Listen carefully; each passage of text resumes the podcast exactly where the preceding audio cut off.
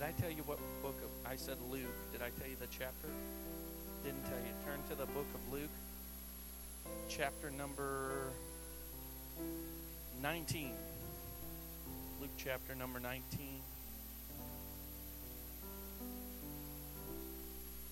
We talked this morning about the firm foundation that God is laying in us. Amen. How many of y'all believe that you're built upon a firm foundation with Christ being the cornerstone? Amen.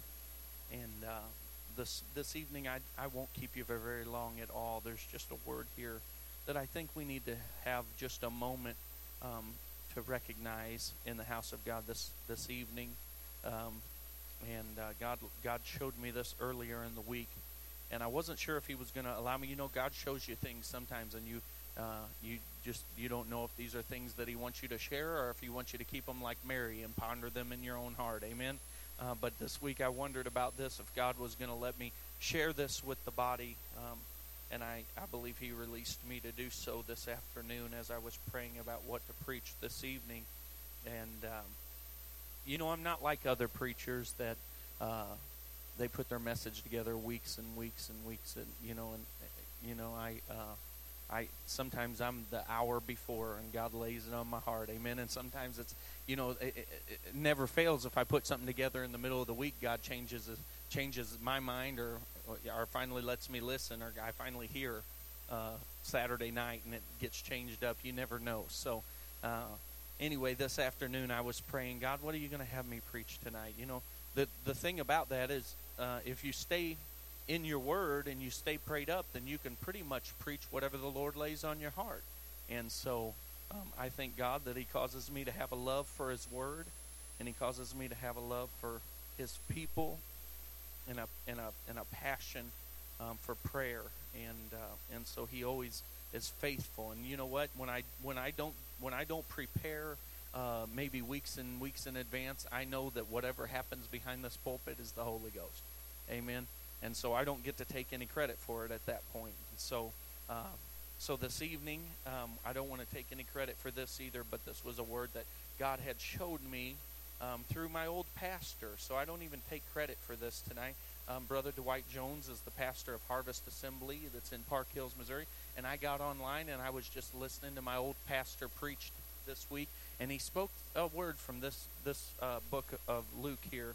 Um, we're going to be in uh, verse number 41 when we begin reading uh, chapter number 19, verse number 41. And he began to share on this, and it, it was word that just began to become rhema in my life. Amen. How many of y'all know we need a rhema word every now and then? And so this was rhema to me this week, and it's something that I think we need to take a, a, a focus at. Uh, so, uh, without any further ado, let's begin reading. If you will, stand with me if you're able for the reading of the word. We won't we won't be very long in the scripture tonight. It says in verse number 41 And when he was come near, he beheld the city and he wept over it. Verse number 42 says, Saying, he was weeping, and he said this If thou had only known, even thou, at least in this thy day, the things which belong unto thy peace, but now they are hid from thine eyes.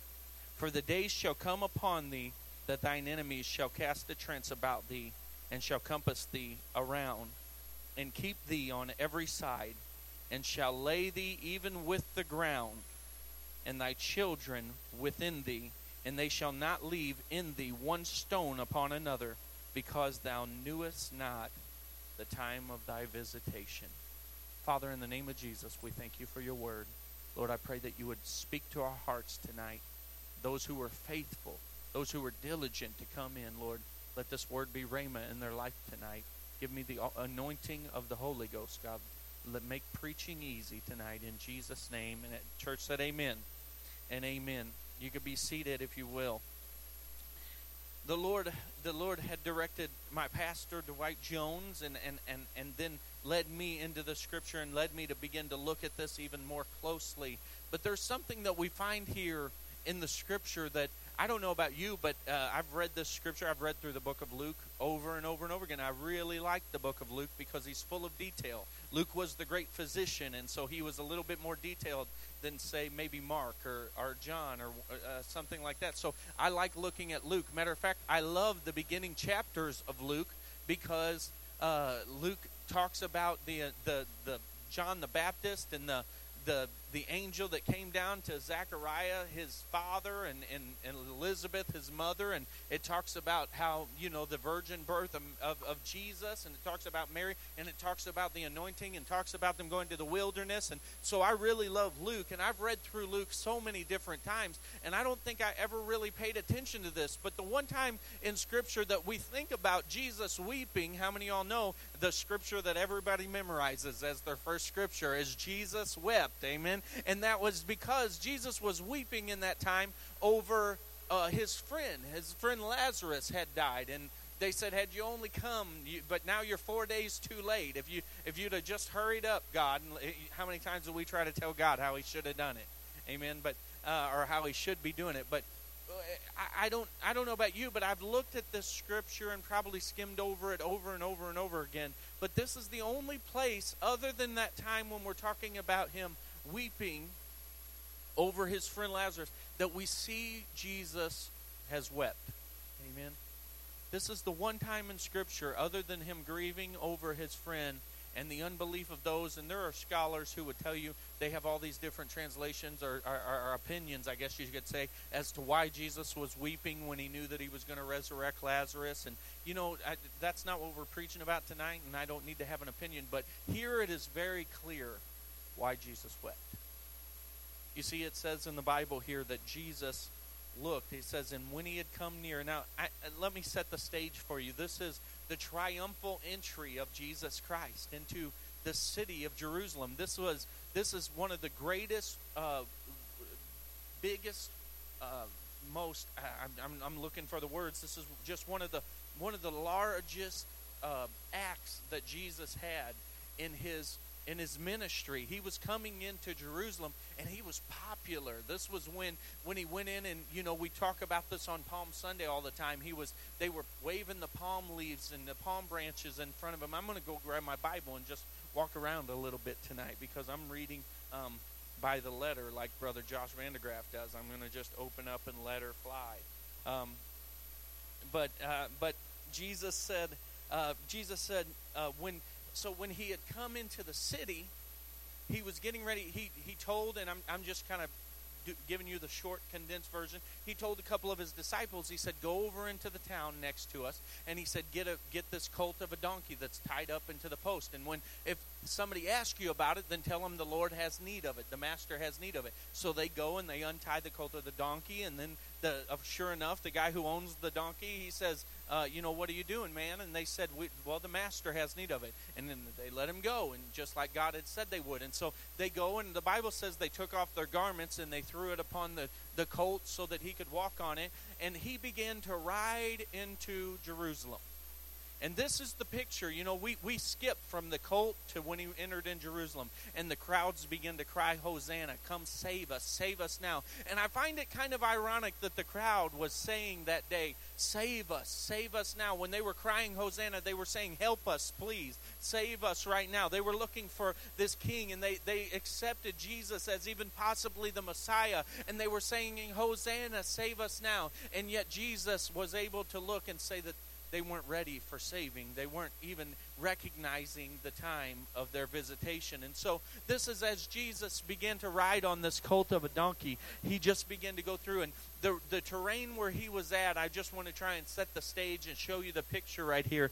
But the, the terrain where he was at was very kind of rocky and, and, and, and diverse. And so, it was, uh, it was uh, just tough terrain to actually get through to come into that side of Jerusalem. And so that was there was no mistake that he needed the colt of a donkey because they are steady footed and they are able to get you through the terrain that you need to go. And and the area where he was entering, he was entering on the eastern gates. And right now in Jerusalem, the eastern gates are still there, but they are shut up, they are closed up, and they will never be opened again until Jesus himself comes back because the Bible says that he's coming through the eastern gates. And when he returns in glory, he's going to be coming through those eastern That's the next time that they're going to open up. They're not going to open up before then, they've been sealed up shut. And so right now, this area still is, is around in Jerusalem, and you come in, and when you're in that eastern part of the city, as you're getting ready to walk in, uh, you can look up, up and see uh, the temple, the original temple grounds, and you can see the Dome of the Rock now,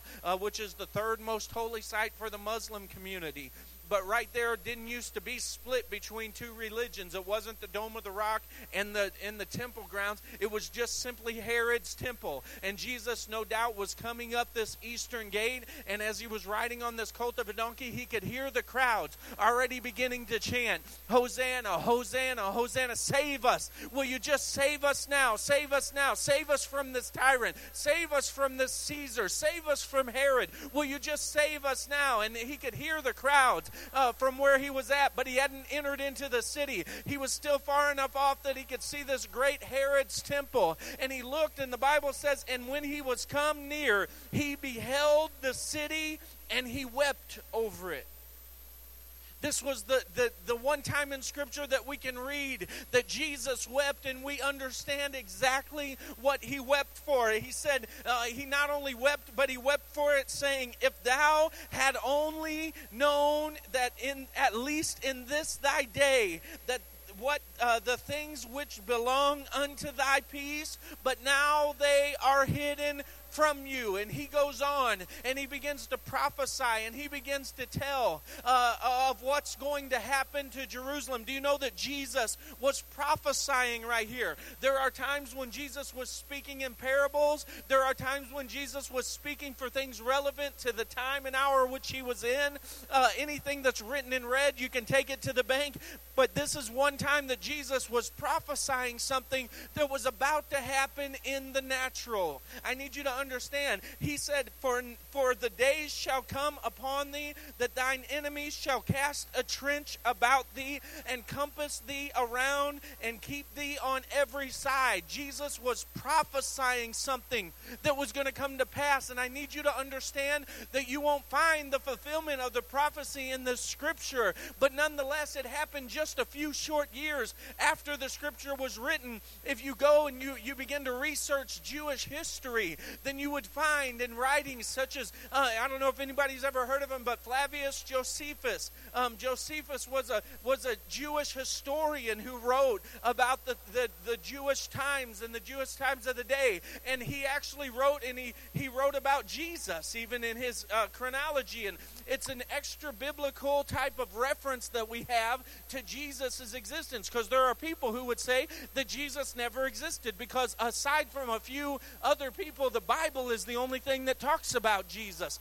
Um, but but but Josephus has in his writings several references to Jesus and, so, and a reference to John the Baptist and a reference to James, the brother of Jesus. And so he's got all these references, but he also references something that happened in, in the year 70 AD. So we know if, if uh, you know we know BC and AD. Y'all, uh, y'all know that stuff. I mean, uh, I don't want to have to get into a to a science lesson or, or whatever that would be really considered. But um, but you've got BC before Christ, and then you've got AD. All right, and uh, and Jesus lived at zero, and he lived to be 33.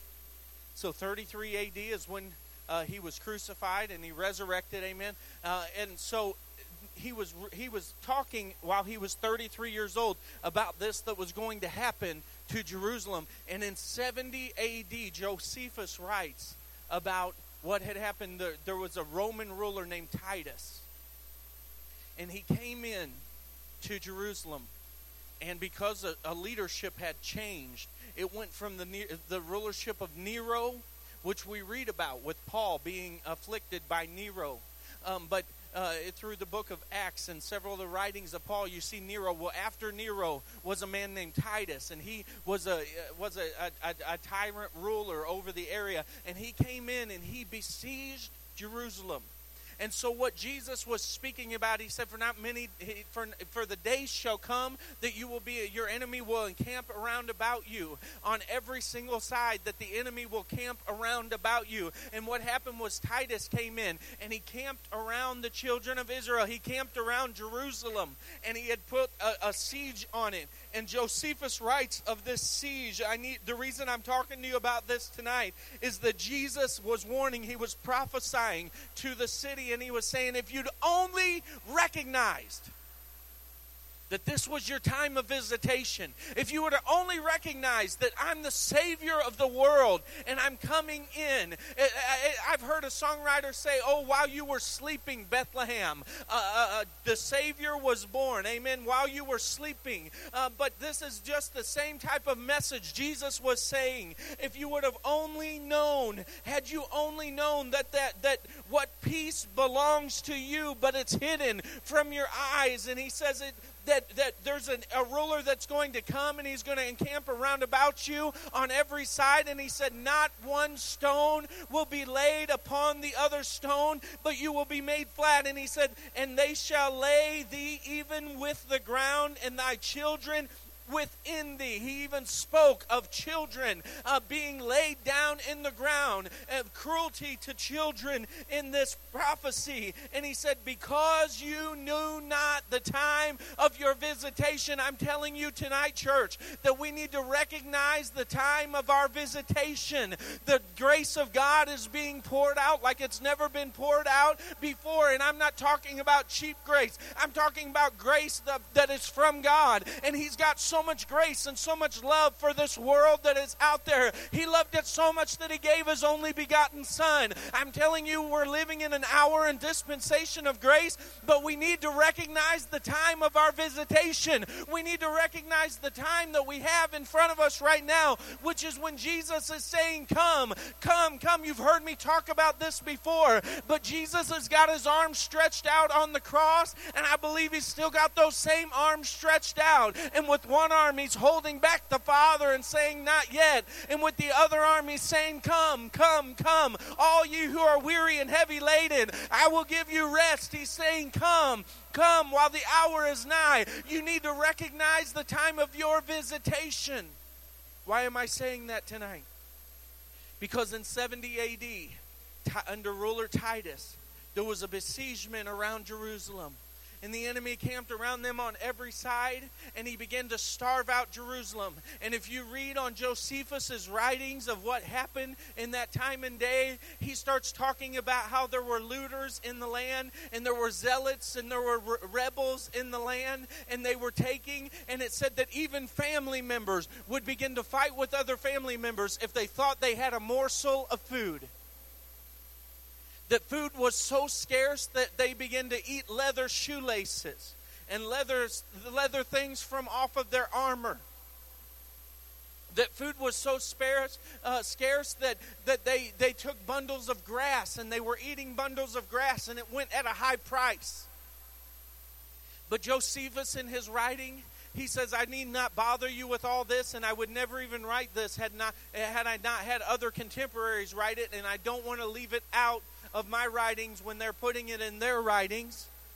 But he said the worst thing is that there was a lady, and he names her in his writing, and he says that she lived outside of Jerusalem, but when the besiegement came, she went inside of Jerusalem. She was a wealthy lady, and all of her stuff had been plundered and taken by thieves and robbers. And she got tired of trying to provide for her family.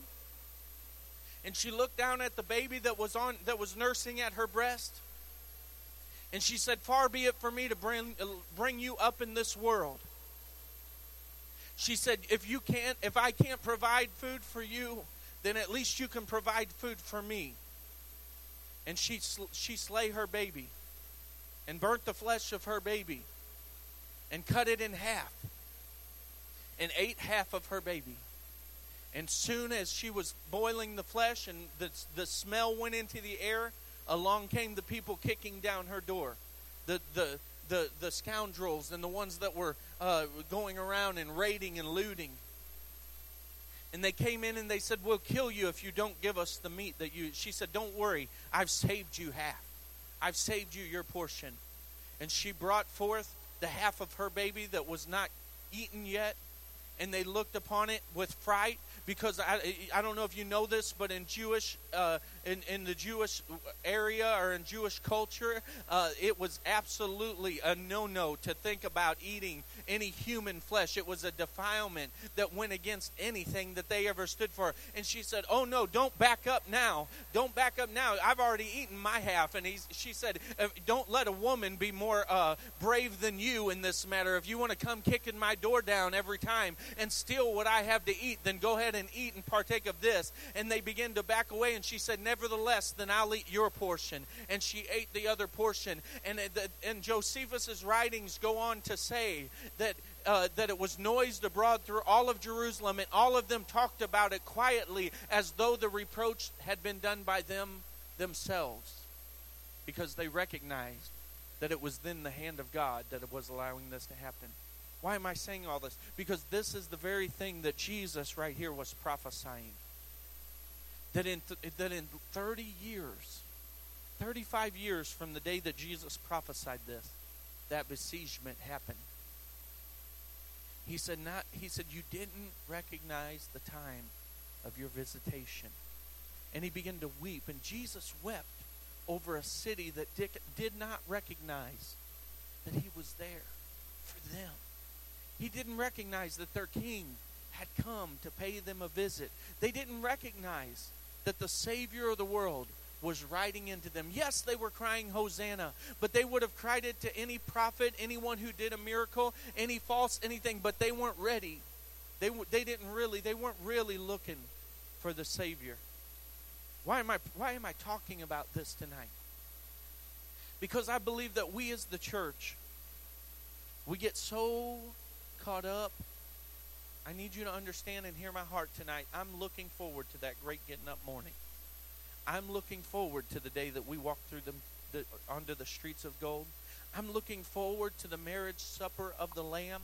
I'm looking forward to the triumph that we have in Jesus. I don't know about you, and I don't know about how you believe tonight, but I'm looking forward and going up before the tribulation. I'm looking forward and going up before all the mess begins to really happen down here. I mean, you can stick around if you want to, but I'm looking forward to going up in the front. Amen. And so I'm telling you, I'm looking forward to that day. But I believe we get so caught up as the church in our security of who we are that we fail to recognize what's going to happen shortly after we go up. Now, I know when we're there, no tear will even hit our eye. We'll be able to weep no more. He'll wipe away every tear. But I'm telling you that while we're here, we need to redeem the time. Because I'm telling you, God has given us a picture of what's about to happen. And I'm telling you right now that what Titus did to Jerusalem in 70 AD pales in comparison to the bowls of the wrath of Almighty God that are going to be poured out upon all this world. Because after the rapture of the church, when that battle, that final battle of Armageddon comes, I, I believe the Bible says that all but one sixth of the world population will be killed. All but one sixth of the people will die during, I, do you understand? can we even fathom that for a moment? We think in our town, we think in Springfield, we think in terms of our state, or maybe even in terms of America. But I need you to think about the entirety of the world. That all but one sixth of the world's population is going to fade away into an eternal hell. Because, yes, we'll be gone. Yes, we'll be celebrating. Yes, we'll be in that, that great place. And when we get there, it'll be time to celebrate. But that time to celebrate is not now. Now is the time for work. Now is the time that you heard me say it last week. Some you save with fear, pulling them out of the pits of hell as if you were just pulling them out of the fiery flames. I'm telling you, we need to get a holy reverence again for recognizing that one of these days God is going to pour out his wrath. We get so caught up in what God is uh, the good parts of God, and, and I, I thank God for His good attributes. But the reality is, many of our loved ones, many of the people who live on each side of us, Sister Evelyn, many of those that live in that apartment complex, that family, those little, those young children, many of them are going to be left behind. Many of them are going to be left behind. The people who live on your street, the people who live on our street, the people who are right now at our community pool rather be at the pool and playing and laughing and having fun in the flesh than being in the house of God and hearing the word of God. They have no more relationship with God than any donkey or mule. But rather than be upset at them or be just, oh, don't worry about them, I'm going up in the rapture, we need to get a holy reverence. Because if Jesus looked upon the city and he wept, how much more should we?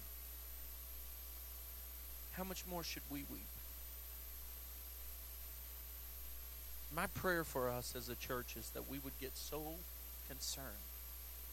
So concerned. You know what would change Springfield?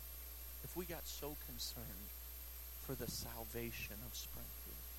If we would if we would somehow get out on 44 or get on Highway 65 or get on is it 65 coming in from the north? Whatever it is and just begin to see springfield. Maybe it takes nighttime before i think there's a high hill on 65 north as you come back from donna and, and tommy john's place. And you can get up high enough and you can see springfield.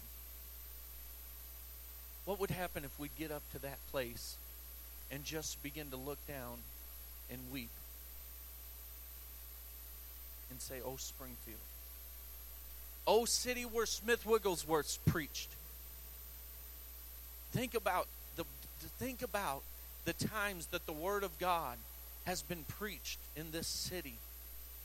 Think about the the times that great men of God have dawned the doors of church buildings in this city. Think about the theology that the college was started with, Sister Valerie. Think about think about the doctrine and the, the gospel that that that uh, uh, that that Central Bible College was started with and founded upon is now has its doors closed.